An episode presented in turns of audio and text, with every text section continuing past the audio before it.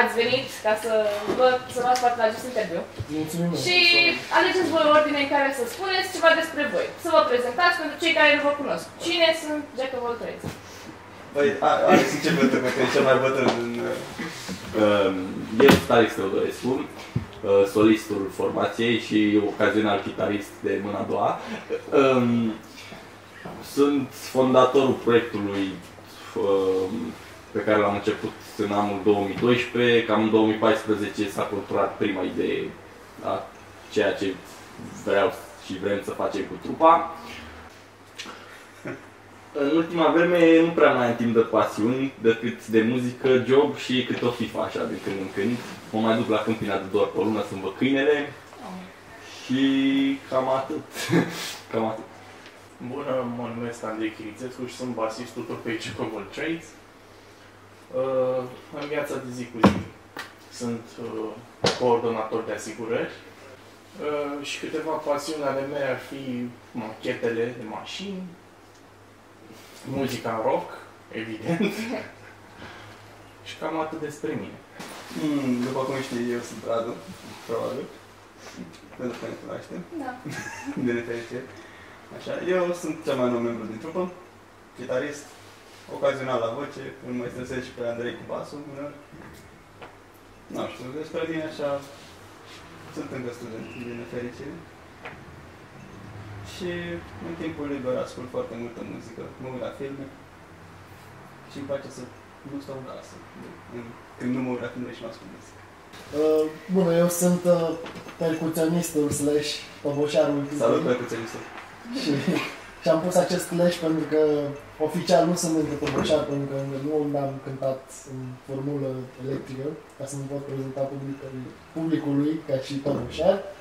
Dar ne îndreptăm în direcția aia și probabil că la anul o să mă vedeți la tobe. În viața de zi cu zi sunt web designer, am și un job ca toți oamenii, 9 to 5, dar îmi place ceea ce fac.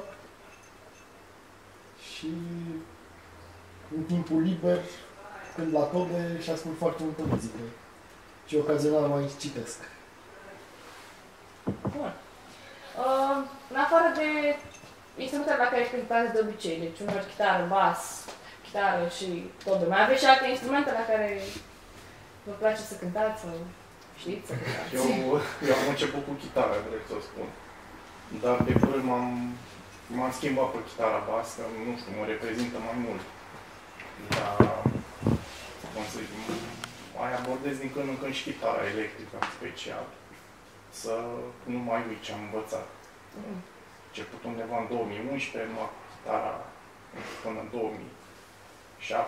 și apoi m-a cu basul. Deci doar chitară ar fi la mine. Zici și tu la ceva. Eu în ciuda aparențelor, mai cânt și la oculele. Și o boabă la pian. O boabă. Dar nu da de la mine, sau boabă, puțin. Am înțeles, ok. Eu la fel am început cu chitara în 2014, încă mai cânt la chitară, deci mă pot numi multi-instrumentist? Cred că da. Multi-instrumentist. Dacă se întâmplă cumva să vă sar repede rândul, puteți să mă opriți să-mi spuneți ca să știți. Ok? La mine e mai complicat, că nici nu știu. Deci nu știu să combine. Când am pornit cu proiectul, am vrut să trag piesele pe care le aveam în cap, tocmai ca să pot să arăt altor instrumentiști cu care ar urma să colaborez cam ce am în cap. Și că am trebuit să cânt la toate instrumentele. Recunosc că tobă nu sunt în stare să bat și că am scris-o cu mouse-ul din totdeauna. Și am urât chitara bas, nu pot să cânt la chitara bas, efectiv. În rest, cam cânt voce, chitară, când mă pilesc așa acasă, pot să recunosc că mai cânt și la pian și mai am momente de... Mă apucă să scot roxet, listen to your heart. Bun. Aveți în familie persoane cu afinitate pentru muzică? Sau ceva stârnit pasiunea pentru muzică? O luăm așa? Da, da, da. La mine nu cred. Sau cel puțin... Mai aud de la părinții mei că bunicul din partea mamei cânta tot așa când se întâlnea cu prietenii și începeau să cânte piese din folclor, dar cineva care să încerce să urmeze o carieră în direcția asta, nu. Am un pian foarte vechi la Câmpina, la bunica din partea tatălui, dar tot așa, e ținut mai mult propus de bibelow, nu cred că am avut pianist efectiv în neam. Deci nu, la mine nu. La mine ar fi rudele din partea mamei, au cântat la acordeon la un moment dat și cred că de acolo a pornit chestia asta, dar am început la 16 ani să fac muzică. Dar așa, întâmplător, ne-a trimis un prieten pe atunci o melodie de la Zach Pyle, Feral Ballet, și a rămas, nu știu, oarecum prost. Văzând ce face omul. Cinci albume care mi-au inspirat viața. Și pot să zic că de acolo a început totul. Am progresat oarecum singurel. Un an de zi am făcut lecții de chitară și după aia mi-am dat seama că nu prea mai am ce să învăț de la profesorul meu și am început să îmi perfecționez singur. Și am descoperit Judas Priest. Și de acolo, cum să zic, a accentuat și mai mult dorința de a învăța muzică. Bine, Rick cântă mai mult heavy metal, dar acolo oarecum găseam toate genurile, cel puțin la primele albume. Eu nu am nicio rudă care să gândește. N-ați mă povestit o bunică care avea la fel. Povestea cu o rudă îndepărtată care cânta la biserică. E greu să cântă la biserică. Nu știu, frate, că e un om, e cu... Da, mă. Și... M-am apucat, pur și simplu, pentru că aveam o mulți prieteni de vârsta mea care apucaseră, eram acolo lăgașă la bloc, deci luaseră fiecare, ne-a luat pe rând chitaș. Și, din păcate, sunt cam ultimul din gașa care mai cântă, care s-a ținut de chestia asta. Acum, nu știu, mie muzica mi-a plăcut întotdeauna și taică-miu, și când mergeam pe taică-miu, oriunde mergeam, ascultam muzică, îmi puneam muzică să ascult. Și încă știu piesele, de King Greacă, mă, să zic. Aha, deci de acolo îi zborăști. Da, da. Origin story. Da. Ceva motiv nu cred că a fost, care să mă... determină să încep. A fost tu. La început așa de distracție, n-am trecut anul, după aia am văzut că se poate și că poate fi ceva serios. La ce vârstă ai început asta? La... 2010, așa. Și tu când ai început cu Luis? Am început la mișto într-o vară cu... Când am luat un telefon mobil și am filmat două acustice, un cover la Bon Jovi cu Bogdan Niculescu, un prieten. Și era în 2005, nu știu, aveam, nu cred că aveam 14 ani. Dar la mișto, adică nu știam să cântăm, doar te țineam de mână și dădeam în ele. Ce mi se pare mișto? Cred că la 15 ani am primit prima chitară cadou. Ce ai filmat? În 2005? Cu un Nokia. Avea o cameră pe vremea aia. Nu mai avea filmarea asta. Nu eu, Alex Teodorescu, prietenul meu. La mine, în familie, nu a cântat nimeni nici din partea mamei, nici din partea tatălui, dar în schimb, când eram mic, avea tata o colecție de vreo 300 de casete cu muzică rock. Și când eram, nu știu, aveam vreo 10 sau 11 ani, am descoperit Beatles, Metallica, AC/DC și ce mai avea acolo, adică toate câtele astea clasice, dar în schimb, nu știu, nu m-a pasionat muzica chiar așa de mult. Pot să zic că sunt un fel de late bloomer la capitolul ăsta, m-am apucat acum 4 ani, dar adică acum 4 ani am ținut în mână prima chitară electrică și am învățat să cânt, dar în timpul ăsta am învățat să cânt și la chitară și la tobe, deci am avut un fel de disciplină, nu știu. Gen, m-am apucat și nu am oprit. Da, mental, aia e mișto la muzica asta, cred că cu asta ne confruntăm toți într-o acasă, când suntem întrebați de ce facem chestia asta. De muzică te cam poți apuca la orice vârstă, știi? Adică nu-i ca la sport să zici, n-ai fost de la 10 ani, la fotbal, nu mai poți să fii fotbalist. Da, și la muzică, că e chestia aia, că stai așa, că dar tu de unde ai talent? Dar da. Asta zic că oricum nu trebuie talent, trebuie leacă de disciplină și să înveți. Da, aia cumva, cam ăsta e argumentul pentru care ne contrazicem părinții în momentul în care suntem întrebați de ce alegem să facem muzică. Eu ignor. Dar că pur și simplu m-am apucat pentru că, mă rog, eu de mic am fost cu calculatoarele și la un moment dat am zis, bă, vreau să mai transcend această în zonă, să-mi dau să mai ies din nu, dar vreau să ies din casă. Aveai de tot ce puteam. Da, aveai de tot, puteam sta în parc, dar mai să văd și altceva. Mă rog, m-a pasionat și m-am oprit. Și am fost norocos că m-a luat Alex în cupă. Ce muzicieni admirați vă ce m-a luat?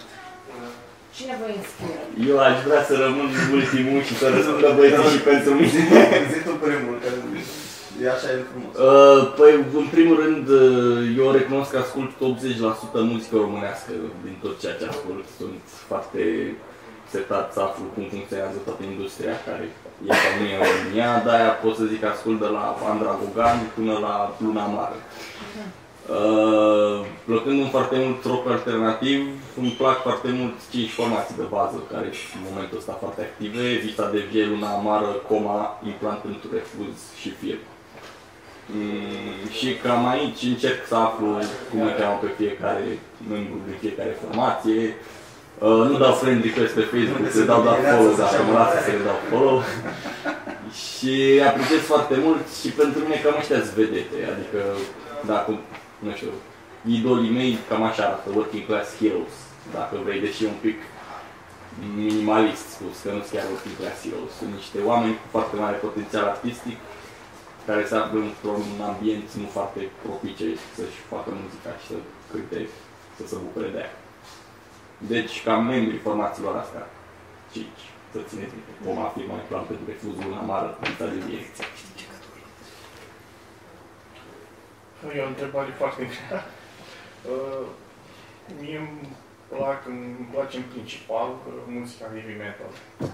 Practic, asta am început și asta mi-a accentuat dorința de a învăța muzică. Îmi plac foarte mult trupele românești, și cele vechi și cele noi. Dintre cele vechi aș menționa METROC, MAGNETON, Roșu și Negru, FFN, Sphinx, mă rog, și altele care mai au, și Compact, evident. Iar din cele actuale, Vița de Vie, evident. Important. Îmi place și mă rog.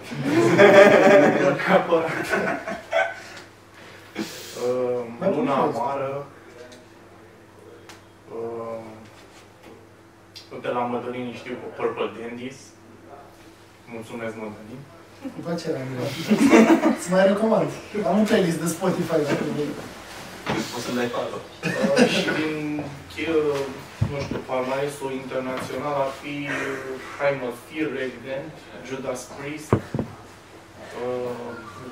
Day și mulți alții, dar ăștia în principal. Și îi ascult în mare parte pe CD și pe vinil. Da, chiar pe Spotify, mă duc pe YouTube, decât în cazul în care sunt câteva interviuri cu trupele astea, că nu, pentru că îmi place să cumpăr muzică și să susțin artiști, pentru că la un moment dat se toarce roata și te susțin și ei pe tine și tot așa.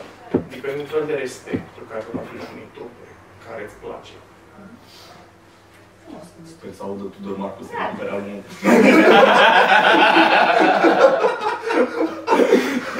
Da, scuze. Deci pe lângă trupele românești, astea, la mine ies din discuție pentru că automat îmi plac.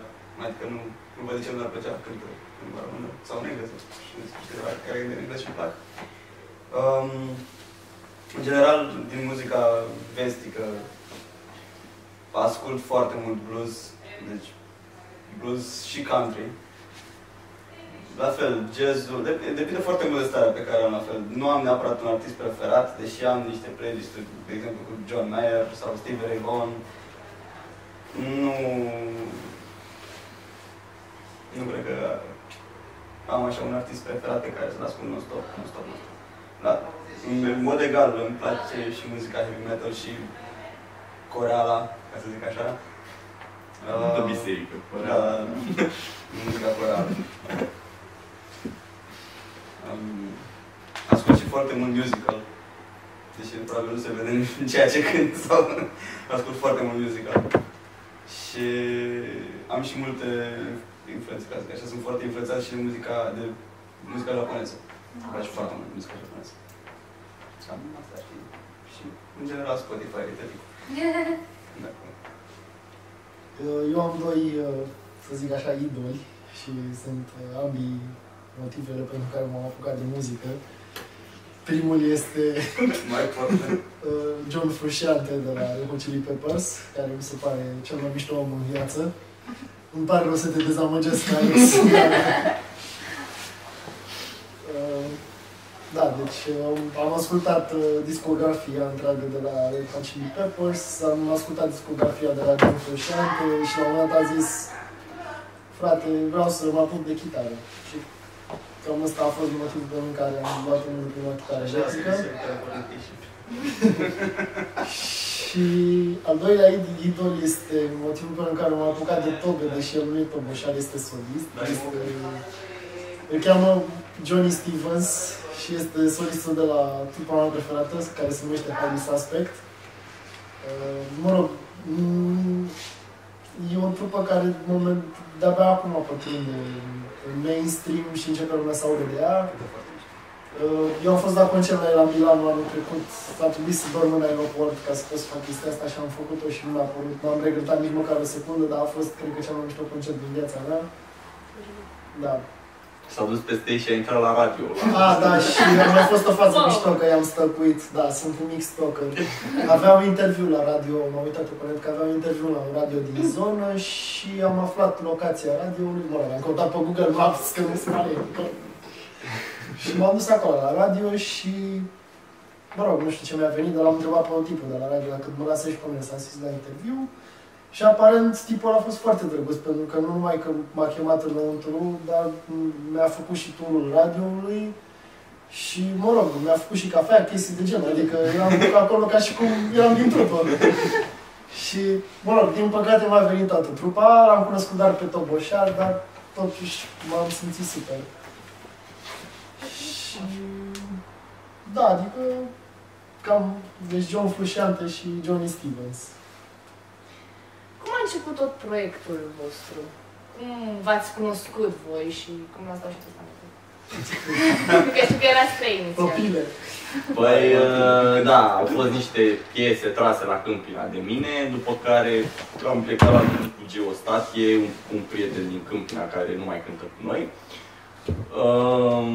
În perioada când eram cu Geo fiind basist, vroia să cânte, bineînțeles, la bas și ne-a tot trebuit un percuționist. Și după o cântare în Food Hood, în centrul vechi, anul trecut, prin octombrie, cred că era. Nu, era septembrie. 11, nu o să văd ziua aceea. După cântare a venit... Era soare afară. După cântare a venit Mădălin și am vorbit cum ar fi dacă vine și el în trupă. Eu știam la modul respectiv că toboșarii se găsesc foarte greu. Și foarte greu îți găsești un toboșar care să fie dedicat unui singur proiect. Adică majoritatea fiind cererea cât de mare să duc și cu 3-4 trupe, e o rotație și e cam greu să clădești un nucleu și ceva pe termen lung cu astfel de oameni. Și după aceea a rămas cu Mădălin că ne întâlnim la sală, să cântăm pe metronom, să vedem exact care e nivelul. A cântat Newcomer pe metronom bine și a rămas că facem treabă. După aia Geo s-a pus problema de lansarea piesei Oră din viața mea undeva prin luna aprilie. Și a zis că nu poate să ajungă la lansare, că are un alt proiect cu altcineva și nu mai are timp să ajungă. Și cam ăla a fost momentul în care am zis, ok, trebuie să ne găsim basist, tot așa, care să fie doar pentru proiectul nostru. Și am căutat, am dat un anunț pe net, destul de la modul pe stil jobs, așa, adică era super, super organizat. Și l-am găsit pe Andrei. Și tot așa, am ieșit pe Andrei în fabrica. Ne-am sfătuit, adică am pus la punct cam cum vedem noi lucrurile, cam care-s banii, cam ce o să cântăm, cum vrem să cântăm, cât de des, în ce localuri, toate chestiile astea. Și am fost pe aceeași undă. După aceea a venit lansarea la O oră din viața mea și Andrei a învățat, nu mai știu, cred că 15 piese în 2 săptămâni. Și da, adică a fost wow și pentru noi. Și în final, cred că tot în perioada aia, da, cred că tot în perioada în care am dat anunț, că am dat anunț pentru basist și chitarist, a intrat și Radu pe Facebook, pe mine și mi-a zis că ar vrea foarte rău să lucreze cu noi, că îi place așa ce vede și că pare organizată treaba și că să colaborăm. De fapt, să știi că am văzut din februarie, când ați avut concertul la centru.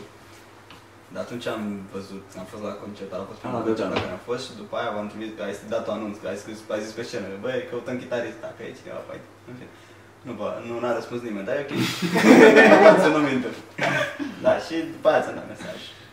Da, a fost înainte de lansare, a fost prin martie. Prin martie ți-am dat mesaje, nu era încă Andrei Chirințescu. Da, așa e, și ai zis că ne ocupăm după ce facem rost de sală. Da, ideea e că nu eram foarte haosați așa și era cam mare deranjul să te legi în patru într-un timp scurt. Și aveam o lansare de făcut și am zis, hai să luăm doar pe Andrei, să facem lansarea doar cu el și lanțăm și pe Radu la lansare.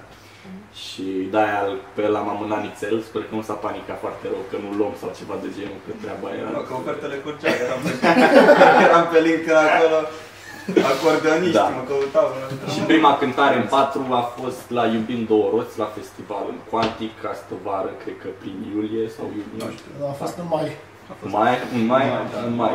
Da, prima noastră cântare în patru a fost la Iubim Două Roți în mai. Și de atunci cam asta e formula. Dar vă cunoșteați înainte? Nu. Sau a fost posibil la concert? A fost întâmplător că eu și cu Alex am avut niște foști colegi de liceu care au fost colegi de facultate cu Alex și întâmplarea cea mai mare a fost că eu să stau cu Alex în același cartier la 10 minute distanță de mers pe jos, dar am aflat asta după 1 an și jumătate de stat în același cartier. Adică eu îl mai vedeam pe la metrou și știam de pe Facebook, dar mi-era rușine să-l salut pentru că... Mă rog, eu el lansase deja niște piese și eram, mamă, stai așa că e ăsta și nu știu dacă mă salută înapoi, era acolo cu Ana Maria Goran, eram, nu știu. Nu mai trecam în seara. Ce drăguț, da, eu recunosc că s-a îndrăgostit. Pe Mădălin îl știam doar de pe net, că mai făcea demo-uri la chitară, mai cânta și să filma și atât, dar nu știu, cred că recunosc ca un snob ce sunt, că dacă nu cred că îl recunoșteam de prima dată, treceam un pălângă celălalt, eram, sunt foarte prost la capitolul ăsta. Dar nu ne-am cunoscut dinainte deloc, unii cu alții. Da, și eu și cu Andrei suntem din Buzău amândoi, dar nu cunoșteam până când am intrat în trupă, deși Buzău e un oraș destul de mic. Da. Urmea că eu te știu. No. Vezi, bam, da, adică nu mă miră că mă știi. Și ați participat în competiții de muzică până acum? Adică te...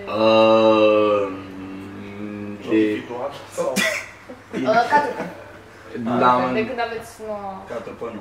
Ca trupă, da. A fost o fază incipientă pentru Iubim Două Roți, pentru festival. Am fost la un casting de 4 trupe. Ne-a chemat la vremea respectivă Alex Teodorescu și tot așa, Geo fiind foarte ocupat, m-am dus doar eu cu Mădălin. În condițiile în care restul trupelor, nu cred că le mai știu pe toate, era Bodarc, sigur, tot așa. For of a Kind și... Crossfinger. Da, perfect. Am fost în 2 oameni și am cântat, v-ați dat seama, adică toate trupele au venit cu sampler, cu tobă, cu distors, cu toate astea. Și cu eu, cu Mădălin, am dus o chitară, un cafon și o voce. Da, mă, era chitară acolo, de la Vril la Vril. Da, am chitară să culturezi în domani, da. Și, mă rog, cred că a fost a 2-a oară sau nu știu, nu, prima oară când s-a întâmplat chestia asta. Adică eram și noi într-un program în care erau trupe complete.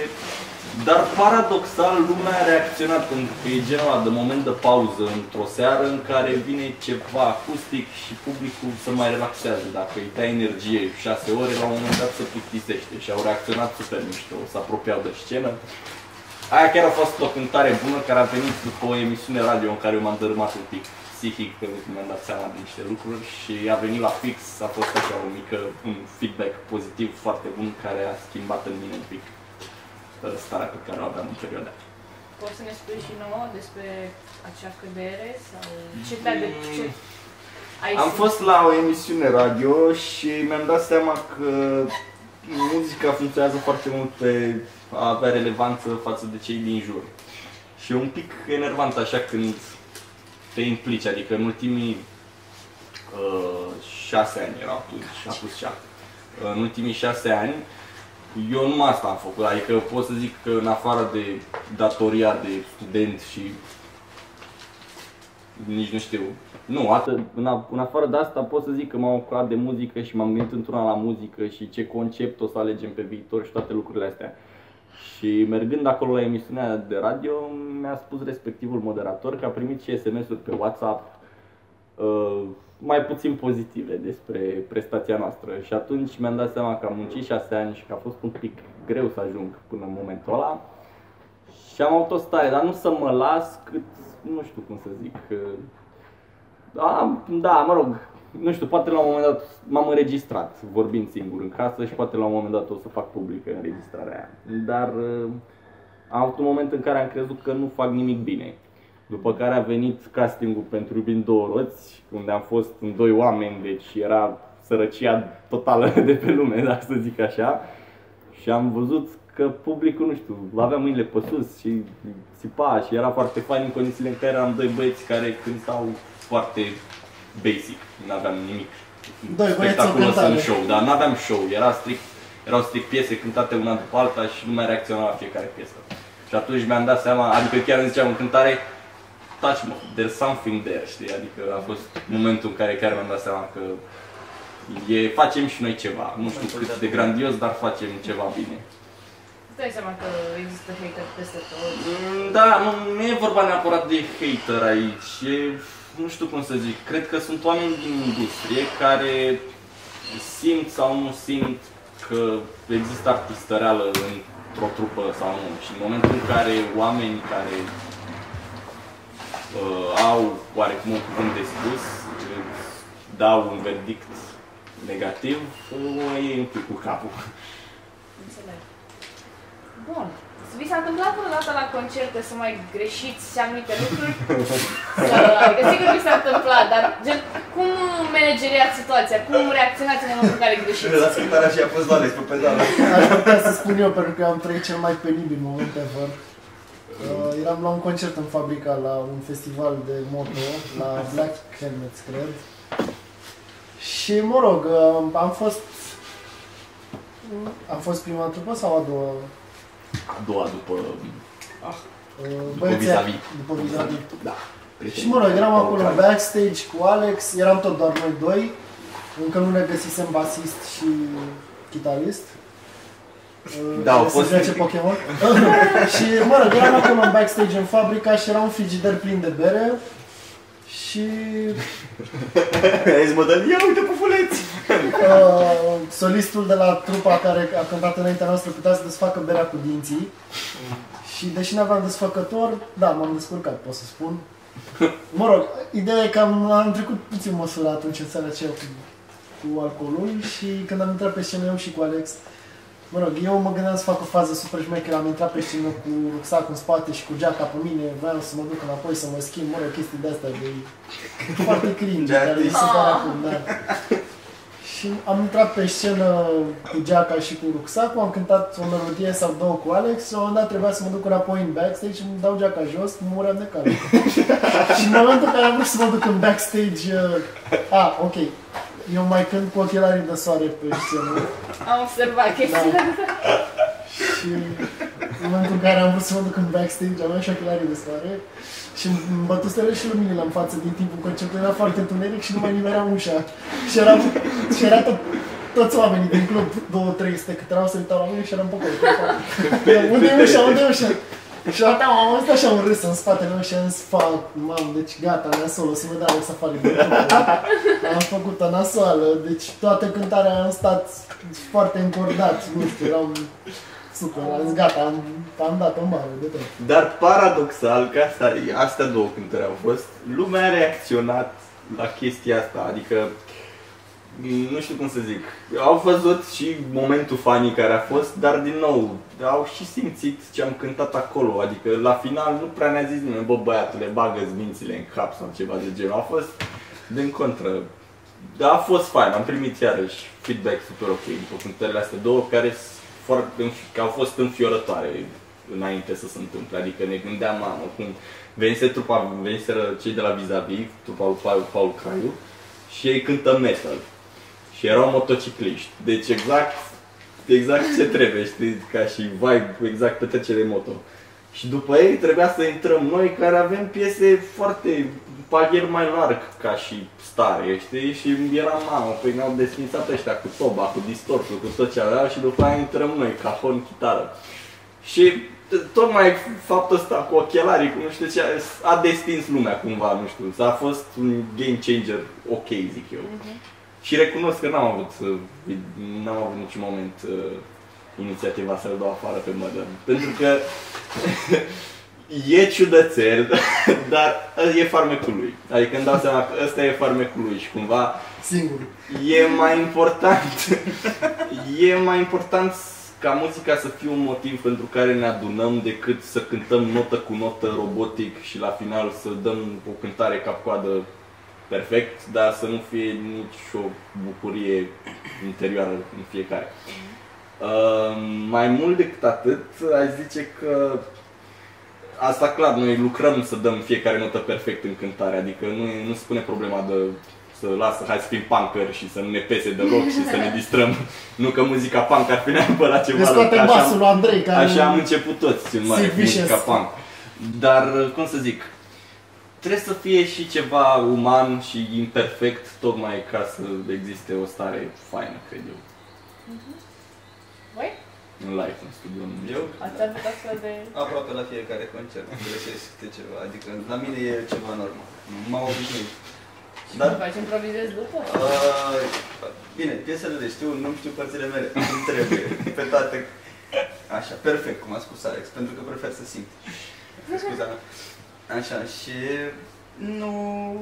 Pur și simplu continui să cânt, adică revin la ce trebuie să fac, că eventual e o pauză de secundă să nu realizeze nimeni. Dar aparent sunt unii care realizează, asta este, toate se rezolvă. Ideea e că eu am nevoie de destul de mult timp să învăț chestii, să le fac cum trebuie. Sunt perfecționist de cele mai multe ori și încerc să fac totul cum trebuie și mi-am mai mult timp decât celorlalți, probabil, să învăț piesele. Și mai ales că piesele, cum le-a compus Alex și cum le-a gândit inițial, au fost gândite pentru o chitară, în mare parte, și trebuie să-mi fac cumva loc în piesă să... Da, și asta a fost un prag pe care zic eu că în mare parte l-am depășit. Sper. Da. Nu vreau să vorbesc pentru toți, dar pentru mine e ok. Momentan și acum, na, să vedem ce-o fi și la Electric. Și acolo să fie încă o bătaie de cap, sau cap în cap, nu vreți să zicem. Vrei să-și la Electriceasă, nu? Da, evident că la Electriceasă, pentru că este al doilea computer care a participat cu trăpa. Da, acesta n-a fost pe reprezentație, a fost pur și simplu pe voturi. Ce aș mai adăuga la Radu, într-adevăr, problema majoră în ceea ce înseamnă progresul nostru ca și prestație live este că nu avem unde ajuns timp, având și joburi și astea, cât să stăm 6 ore pe zi măcar, să repetăm ca lumea ce avem de repetat, să dăm aceeași piesă de 11.000 de ori până când avem efectiv memoria musculară să... Nu, dacă mi-e bicicletă poți să o până pe o noapte. Dar și asta este o problemă, mai nebunim un pic câteodată, dar nu atât de rău, pentru că asta e situația momentan. Dar când ne vedem la sală pot să zic că din câte ore ne vedem, 2 sunt foarte productive, cam efectiv. Chiar vreau să vă întreb de chestia asta, că cât de des repetați și cât de mult... Cât de des spun. Nu e la vorba din planul este să ne vedem cam cel puțin de 2 ori pe săptămână, toți 4. Acum, uite, săptămâna asta a fost mai greu pentru că azi am avut interviu, ne-am văzut toți 4 aici și am avut și fotosession, ne-am văzut toți 4 la fotosession și n-am repetat. Dar planul este să ne vedem măcar de 2 ori pe săptămână toți. Și în rest să ne vedem cine poate. De exemplu, Mădălin în august a avut o vară în care cred că era zilnic la sală. În august a avut o vară. Da. Nu, toată vara. Era săptămână cu 3 luni. Adică, nu știu, cel mai fain moment de aseară a fost că după fotosession Mădălin s-a apucat să cânte la tobe. Și nu ziceam ale cui. Și era acolo Băzăvan Ion, Băză, prietenul nostru, care l-a bătând și acum vreo 4-5 luni și a fost la modul, mamă, frate, când s-a făcut ăsta atât de bun, știi, a fost un moment... Serios, da, nu știam, da, stai așa, da, că rășesc. Da, și a fost un moment și îmi dau seama că, adică, cam despre asta e vorba. Important e să venim la sală cu chef, să fim acolo, să facem treabă și să găsim puncte comune legate de trupa asta, știi? Adică mi se pare că nimeni nu vine la sală să studieze individual cât să aducă un plus trupei. Și pentru asta îi mulțumesc Dumnezeu. Ok. Mergem mai departe. Cum sunteți înaintea unui concert? Aveți emoții? Mădălin, începe tot aici. Ești cel mai activ înainte de concert. Eu, deși sunt în realitate, mă rog, sunt mai timid și mai, nu știu, mă consider introvertit, așa. Măi, la concert pot să spun că nu am avut niciodată vreo emoție, poate doar să zic la primul concert ever, care a fost anul trecut în Hyde Park, să fi avut puține emoții, dar atunci, mă rog, aveam și un număr în care cântam la chitară și era totodată prima oară când cântam la chitară în fața unui public și cred că de-aia eram mai, puțin mai emoționat. Dar în rest, nu cred că am avut vreodată o problemă, dar oricum, înaintea fiecărui concert am băut destul de mult, nu știu câtă relevanță are ce spun acum. Dar, nu știu, mie îmi place fiecare concert. Ador, abia aștept ziua aia din lume când vine cântarea și pac, băgăm acolo la percuție. Mă rog, eu, restul. Mintea a avut și emoția cântare, că îl dăm afară. Ce să zic? Dacă ai emoții înainte de concert? Depinde. În general nu am. Adică am, dar sunt, le fac constructive să fie acolo, să transmit o energie sau să mă uit la chitară tot concertul. Dacă, de obicei am când e vorba de o chestie serioasă în care știu că publicul care vine este unul, să zic, nu știu, mai ascultător de muzică, ăsta care ascultă în alt fel, care nu pur și simplu vine aia să văd și eu cine sunt ăștia. Vine să asculte muzica și eventual te critică. Dacă e un public de genul ăsta, de oameni care, să zic, au un cuvânt de spus legat de muzica pe care o cântăm. Dacă nu, de obicei, sunt relaxat pe scenă, îmi văd de treaba mea, greșesc piesele în felul meu și totul sună probabil bine. Eu de regulă nu prea am emoții înainte de concert, dar recunosc că când am intrat în trupă și la primul concert am avut oarecum, hai să zic, 50% emoții. Pentru că am avut de învățat 15 piese și trebuia să țin minte toate nuanțele, toate stăturile alea, plus acordurile și era o vraiște în capul meu și oarecum am greșit câteva părți, dar băieți, nu știu. Eu știam de... Bă, ia hai, îi dă afară din capul, gata, ce facem aici. Dar și emoțiile și-au rolul lor în concert, adică dacă nu ai, nu ești muzician. Nu ești artist. Deci eu nu sunt muzician, eu am emoții. Hai să zic, avem fiecare 10% acolo, toți sunt, dar fac parte din, cum să zic, din procesul ăsta de a transmite publicului o stare anume. La mine, eu am emoții mereu, sunt maniac de control, băieții știu asta. Și cel mai greu mie e când doar trebuie să cânt. Adică, uite, momentan, cam la toate cântările, mă ocup și de partea tehnică a trupei și pe mine mă calmează și mă ajută să știu că fiecare cablu e băgat în mixer, să știu pe ce canal e fiecare instrument, să știu cum punem toate stativele. Absolută. Pe mine mă ajută chestia asta că intru în sală, mă obișnuiesc cu sala, cu scena, cu absolută și mai scap de emoții. Dar emoții am. Eu, spre deosebire de alți colegi, eu nu prea pot să consum alcool, că fiind și șoferul care cară toată aparatura, trebuie să nu beau. Și am emoții, dar mi se pare că sunt niște emoții constructive, adică pe cel puțin 3 piese care sunt mai de stare, nu neapărat de atitudine, e important să existe emoții. Tu te ocupi în principal de linia melodică și de versuri?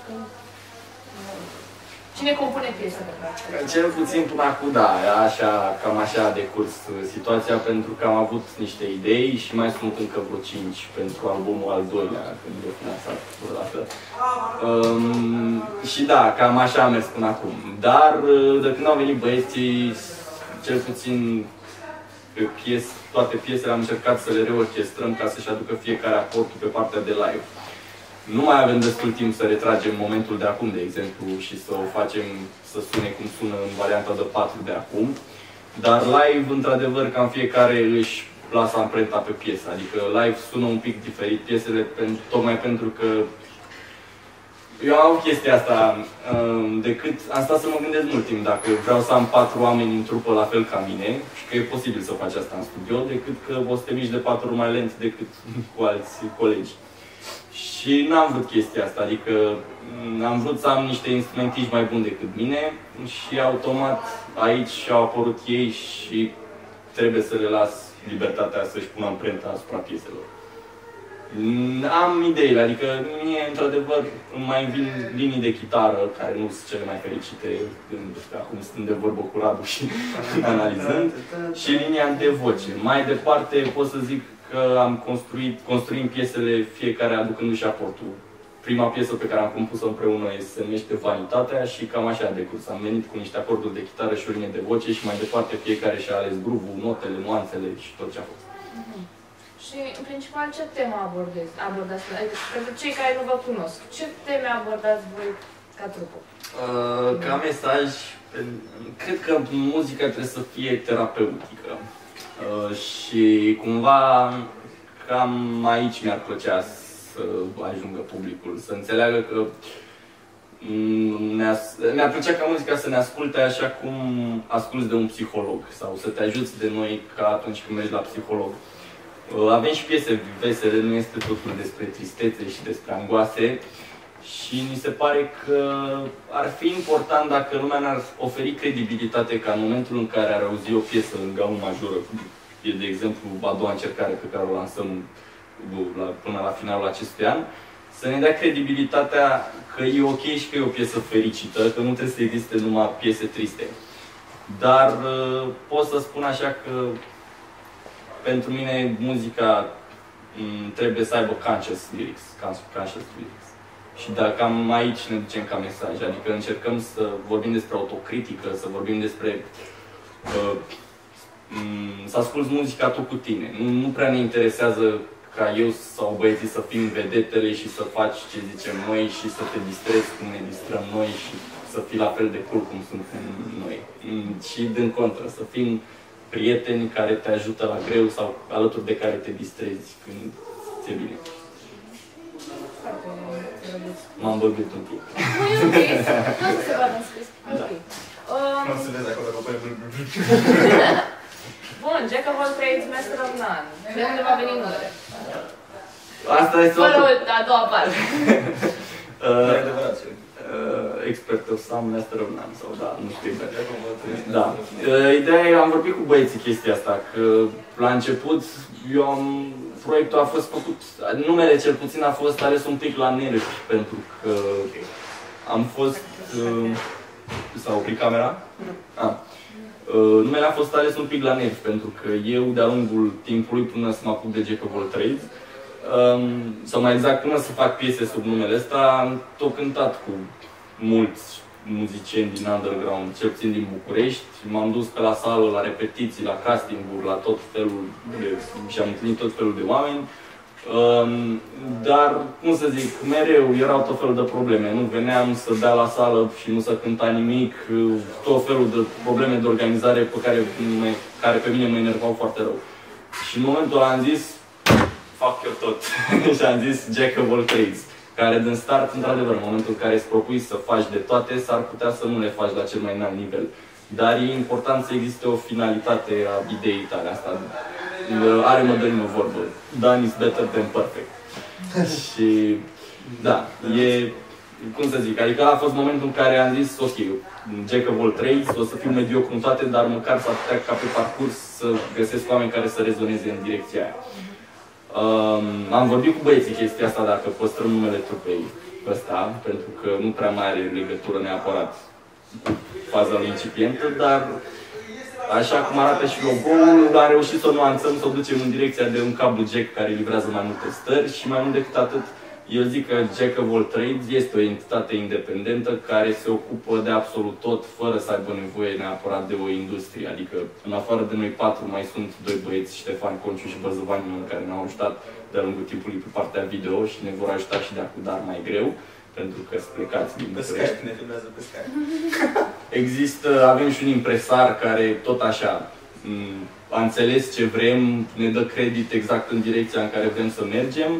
Avem și pe partea de PR, avem și un graphic designer care iarăși nu prea lucrează cu alte trupe, deci am găsit să fim Jack of All Trades, o entitate care funcționează singură. Nu este ideal pentru că e greu să ajungi să ai o... Nu știu, chestii la public sau ceva. Da, e greu să atingi o deschidere foarte mare plecând dintr-un punct. Ai nevoie într-adevăr de modul de rețea care să te propage mai departe la nivel național. Dar ușor, ușor, cred eu că lumea vede că ne luăm în serios chestia asta și s-ar putea ca în viitor să avem și un sponsor, nici nu știu. Adică ne ducem, încercăm să ne extindem cât de mult putem, dar din nou, foarte sincer, adică în momentul în care avem negocieri cu oricine, fie și patron de local, adică vorbim din start. Noi cam ăștia suntem, cam atâția oameni vin la cântare, dumneavoastră știu că aveți localul respectiv, hai să vedem ce lumini aveți, ce boxe, ce alea, avem aparatura noastră, adică vorbim foarte sincer pentru că cel mai important pentru noi e să cântăm. Hai, da, explicați-vă băieți, vreau să văd aici discurs. Uite, următoarea întrebare te rugă, pune-mi mie, vreau să vorbesc, vreau să fiu un centru atenției. Te-am bătut, ai doi când erai aici. Nu. Spune-mi despre copilăria ta. Nu. Povestește-mi viața ta. Arată pe păpușor, nu te-a adins. Ok, bun. Fumați drogul, marihuana? Gata, bam.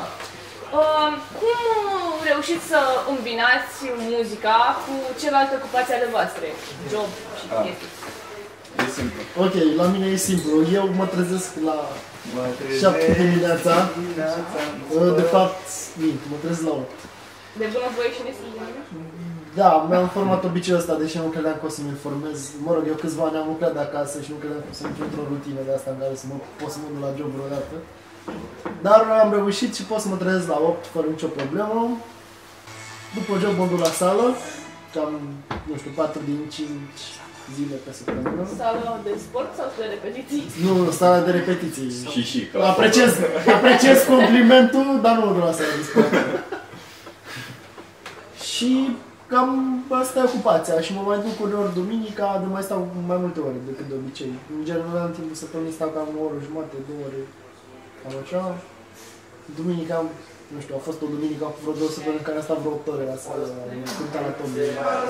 Am cântat și la chitară, am compus niște cântece. O să vii la rât, o să apară pe albumul 2, mă rog. Dar, în general, da, cred că am și un echilibru ăsta între viața socială, viața de la job și viața de la trupă. Cred că este un fel așa de indian. Dacă ar mai exista al treilea element, acolo ar fi și ala patele. Elementul X, nu știu cum să zic. Dar e ok, e momentan e ok. Foarte bine. Mai departe. Hai să luăm pe Radu, facem așa. E ușor, adică am un program fix la muncă, dar probabil și ei doi. Alex îmi pare rău. Și după muncă, când zic băieții să repetăm, mergem la sală, ne vedem, repetăm. Individual, acasă, în mare parte, când am timp. Mai o chitară, mai... îmi repet părțile, deși mi-e greu să repet, nefiind chitarist de ritm sau ceva, să pot suna, să pot să cânt piesele singur. Mi-e mai greu să repet singur, trebuie să-mi pun înregistrările lui Alex, să cânt peste ele, dar în general mă descurc. Nu e... În general, dar, cum am spus, de obicei repet acasă. Individual cânt acasă, învăț chestii, nu știu. Mai cu compusul mai greu. Eu sunt prins 8 ore pe zi, 8. După care ajung acasă pe la 5:30, 6 fără un sfert și mănânc, după care mă apuc de... Mă mai uit pe YouTube la un interviu ceva, după care repet minim 2 ore la bas. Și dacă... Minim. uneori se mai întâmplă să trec și de 12 noapte și să o repet. Da. Dar, cum să zic, nu se întâmplă în fiecare zi lucrul ăsta. Adică, într-o zi repet, în altă zi repet la chitară, în altă zi fac o pauză, mai ascult niște muzică pe vinil, în principiu, ca să văd și eu, să mai dezvolt urechea și să aud fiecare instrument cum își face loc printre celelalte. Ori mă mai duc la un film, dacă îmi permite timpul, sau ies afară, prieteni. Cam așa e o zi. O zi din viața. Da, oricum. O oră. O oră de până la dimineață. O oră de viața, da. La mine e mai complicat. Spune pe scurt. Eu n-am program fix. Lucrez în ture de 12 ore, de la 7 la 7, fie de zi, fie de noapte. Jumătate de lună, am 15 ture de astea pe lună, adică jumătate de lună dorm și sunt la muncă și altă jumătate de lună am liberă. De-aia băieții și că am fac programul în funcție de când pot eu, pentru că dacă lucrez noaptea nu prea avem timp să ne întâlnim, să repetăm. Am ales chestia asta ca să existe posibilitatea ca în zilele în care avem concert sau emisiuni radio sau chestii de genul să pot să dedic o zi întreagă muzicii și să mă ocup de absolut tot ce e nevoie, de la cărați cule până la domnul. Și de-aia la mine nu există o rutină, recunosc că în ultima vreme nu prea mai studiez individual așa cum fac băieții și na. Mă ocup, adică, din nou, având liber și în timpul săptămânii, pentru că jobul îmi cere să lucrez și în weekend, nu se ține cont de sărbători legale, de nimic. Ajung să am zile libere în timpul săptămânii care sunt foarte importante în cazul în care trebuie să te întâlnești cu cineva, în cazul în care, nu știu, ai de trimis niște partituri la UCMR sau chestii de-astea organizatorice. Și da, cam mă ocup și de chestia asta, nu pot să zic. Cântatul pentru mine e când ne strângem toți patru la sală și repetăm. În rest, individual, într-adevăr, nu prea am mai repetat în ultima vreme. Bun. Ați mai colaborat individual și cu alte trupe? Nu. Eu niciodată. Individual, stai așa, că nu. Înainte de Jack of All Trades, eu am mai cântat în vreo 4 trupe, parcă. Prima mea trupă a fost un fel de proiect de blues care forma chitariști pe bandă rulantă și încă își mai face treaba și în momentul de față. Se numește EG Project Casting, coordonat de George Stănescu. După care am venit în București și mi-am găsit o trupă care se numea Întrebare. Cântam un fel de rock alternativ și aveam în principal și cover-uri și câteva piese de ale noastre. După care am zis că e momentul să încep să cânt metal și să nu mai cânt acasă și am format o trupă de metalcore, îi spuneam noi, se numea Vilsera. Și a ținut și aia vreo, nu știu, un an de zile, parcă, după care am intrat în Stone Light ca basist, unde am stat tot un an de zile și nu mi-a plăcut în ce direcție mergea trupa la un moment dat și atunci i-am găsit pe băieți. Și am zis că cu ei rămân like forever, nu mai am nevoie de absolut nimic. Vorbesc la modul cel mai serios, adică ce am găsit la ei e unic. Pentru că într-o trupă importantă e chimia, să te cunoști foarte bine cu membrii trupei, să știi care sunt supărările, să ne ajutăm între noi, să fim la frați, știi? Să ne adem ca frați. Unii. La celelalte trupe nu prea pot să spun că am găsit asta în cariera asta de muzici. E foarte trist că n-am găsit, dar am zis că la un moment dat trebuie să o găsesc și uite că s-a întâmplat și mulțumesc Dumnezeu că i-am găsit. Eu, de la un an, nu am putut să cânt, am intrat după liceul. Bine, nu era la liceu, atunci eram 8 ani. Dar nu știe nimeni asta. Și mă rog, am participat la un concurs cu ei, n-am câștigat. Și după ce am intrat la liceu, adică la un an am plecat din tot. Am schimbat și liceul în respectiv. La liceu. Nu, când am intrat la liceu. Fara la care am fost avea și era colegiu, adică avea și clasă de liceu. Și s-a stricat treaba, mă rog. În timpul ăla am început să cânt mare parte folk cu o fostă colegă de clasă, în clasa 9, tot un an. Apoi, după ce în clasa 10 am transferat înapoi în liceu în care am studiat și am început un proiect cu Alina Popescu și cu Radu Costel. Mă rog, el a venit mai târziu într-o pe la Cahon. Și mă rog, cântam cover-uri, cântam numai cover-uri, nu numai folk, și jazz, blues, chestii, rock alternativ, chestiile astea. Și m-a ținut treaba până în anul întâi de facultate, deci am cântat ceva timp împreună.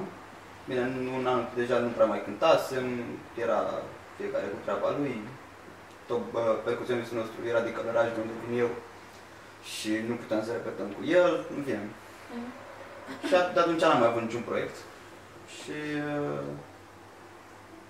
înainte să intru în trupă cu băieții, am vorbit cu un prieten, mă rog, s-a amânat toată treaba și nu, până la urmă, am rămas doar că ei s-au pricopsit cu mine. Bine ați venit, rău ați nimerit, pe principiul ăsta. Capitanul Burtă. Nu cităm. Ok. Bun. Sunt sigură că în acest drum pe care l-ați parcurs ca trupă a trebuit să faceți niște compromisuri la un moment dat. Aveți în minte o astfel de întâmplare? Ca trupă nu cred că am făcut compromisuri, că suntem o trupă destul de proaspeți așa, adică cântăm în formula asta din mai. Deci n-avem nici jumadan, să zic. Dar proiectul, dacă e să o iei așa de la început, n-a avut niciun compromis de făcut pentru că n-a venit nicio ofertă de când m-am apucat să scriu piese la modul în o piesă răutărească, Jack of All Trades sau ceva, adică... Nu, ai fi dispus să faci așa ceva dacă... Depinde cât îți e foarte, aici e foarte dubios, pentru că eu, uite, de exemplu, am fost sunetist de nunți 2 ani jumate. Am lucrat cu, mă rog, sunetist de nunți, doamne, cum am sunat. Am fost sunetist alături de un cover band și avea și evenimente private și evenimente corporate, nu numai nunți, în fine. Dar am simțit întotdeauna că n-aș putea să mă urc pe scenă și să cânt ceva ce nu mă reprezintă. Nu zic neapărat că e ceva rău, dar... nu pot eu să fac și nu mi se pare un... Adică cam ăla ar fi compromisul, în momentul în care am alege să facem cover-uri la niște piese care nu ne reprezintă. Și noi ne punem problema să facem cover-uri, dar cumva vrem să le facem, să facem cover-uri la piese pe care le ascultăm încă de când suntem mici. Aveți vreo opinie? Eu n-am făcut niciun compromis, a fost tot un paralel pentru mine. Nu pot zic că am făcut un compromis. Voiți cel puțin. Au venit chestii de la sine. Bun. Pe ce mai departe? Bun. Am înțeles că ați scos un album deja? Nu. Nu? Am înțeles greșit. Ok, bine. Un următoarea ceva. Suntem un al doilea și... Nu. Mădălin nu mai glumea așa, lumea ne ia în serios. Ok, ce puteți să spuneți atunci ca și cronologie despre ce ați scos până acum? Am reușit să polarizăm 10 piese pe materialul discografic pe care vrem să lansăm la anul în toamnă. Sunt 10 piese, dintre care 6 sunt deja pe net. Deci cumva, nu știu, probabil pe noul album încercăm să aducem Vanitatea, clar, vrem să fie pe primul album pentru că este piesa pe care am compus-o toți 4.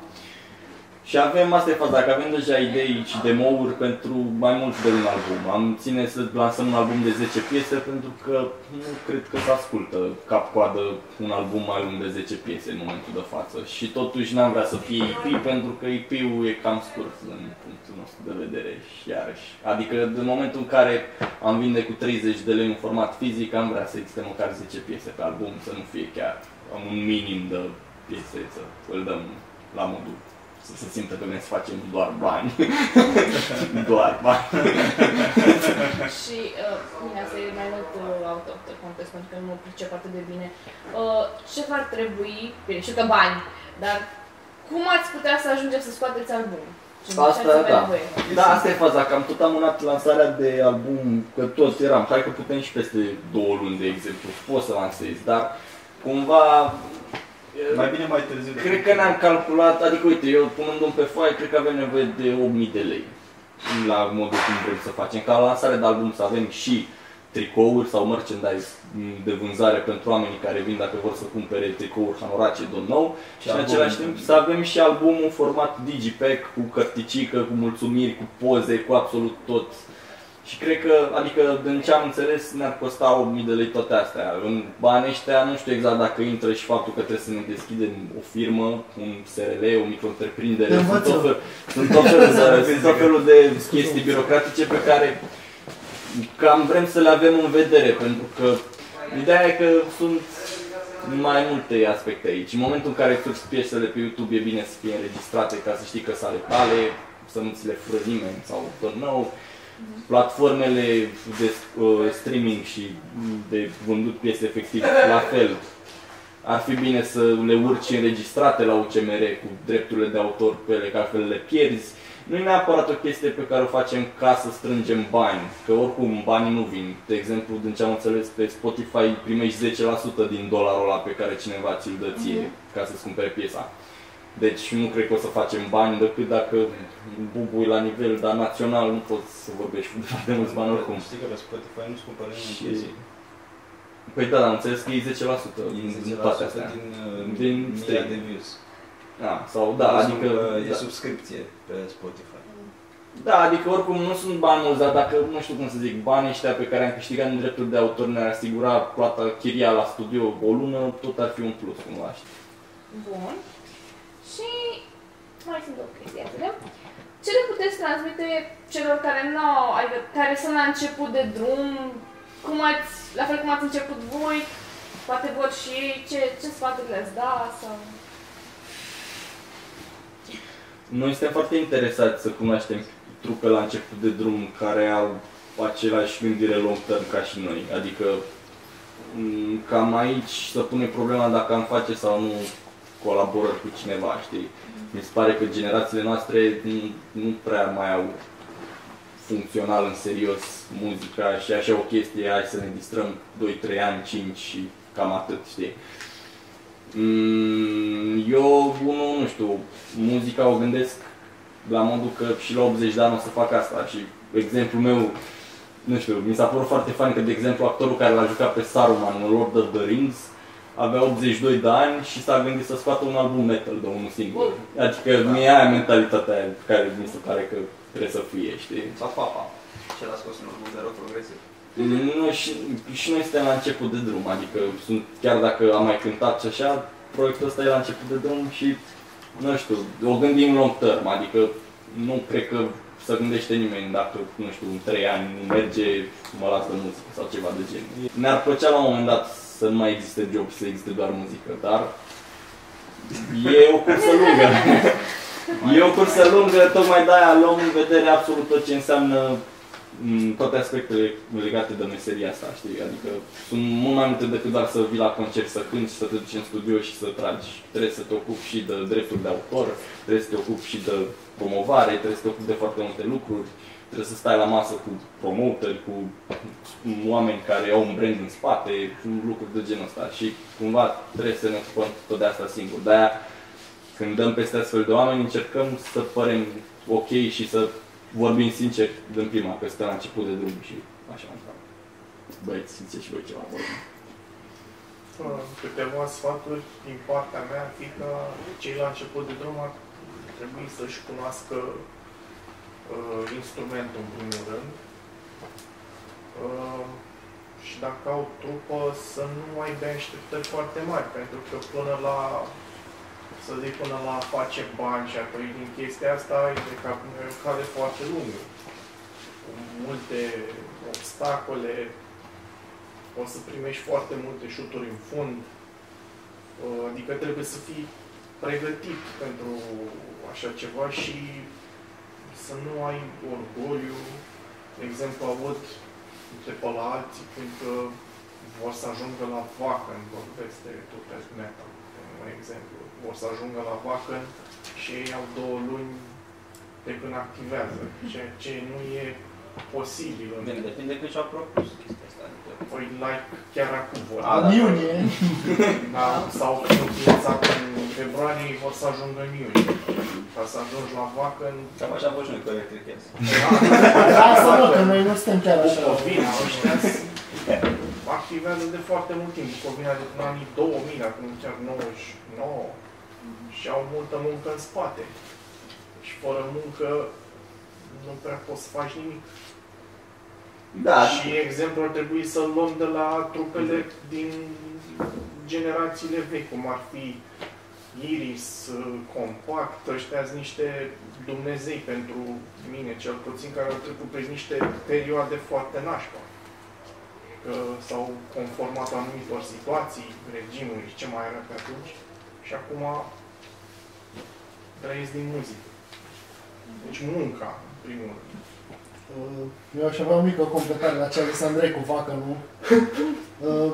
Am o, mă rog, un amic din Buzău care a cântat la Wacken. Este cu 10 ani mai mic decât mine.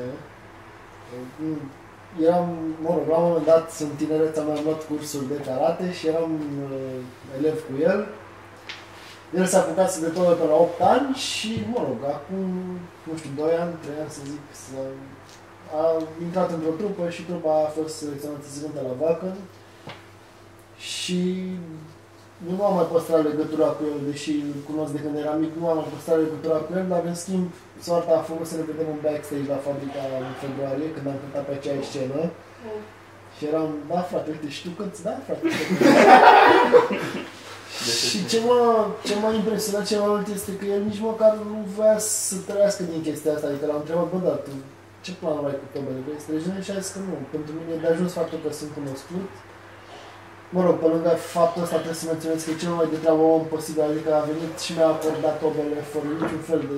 Eu i-am zis că dau bani, că nu și-am zis că da. Și a zis că nu, nicio problemă, nu-ți iau niciun bani, că stai liniștit și mi-a acordat tobele, m-a ajutat așa la început de drum. Și...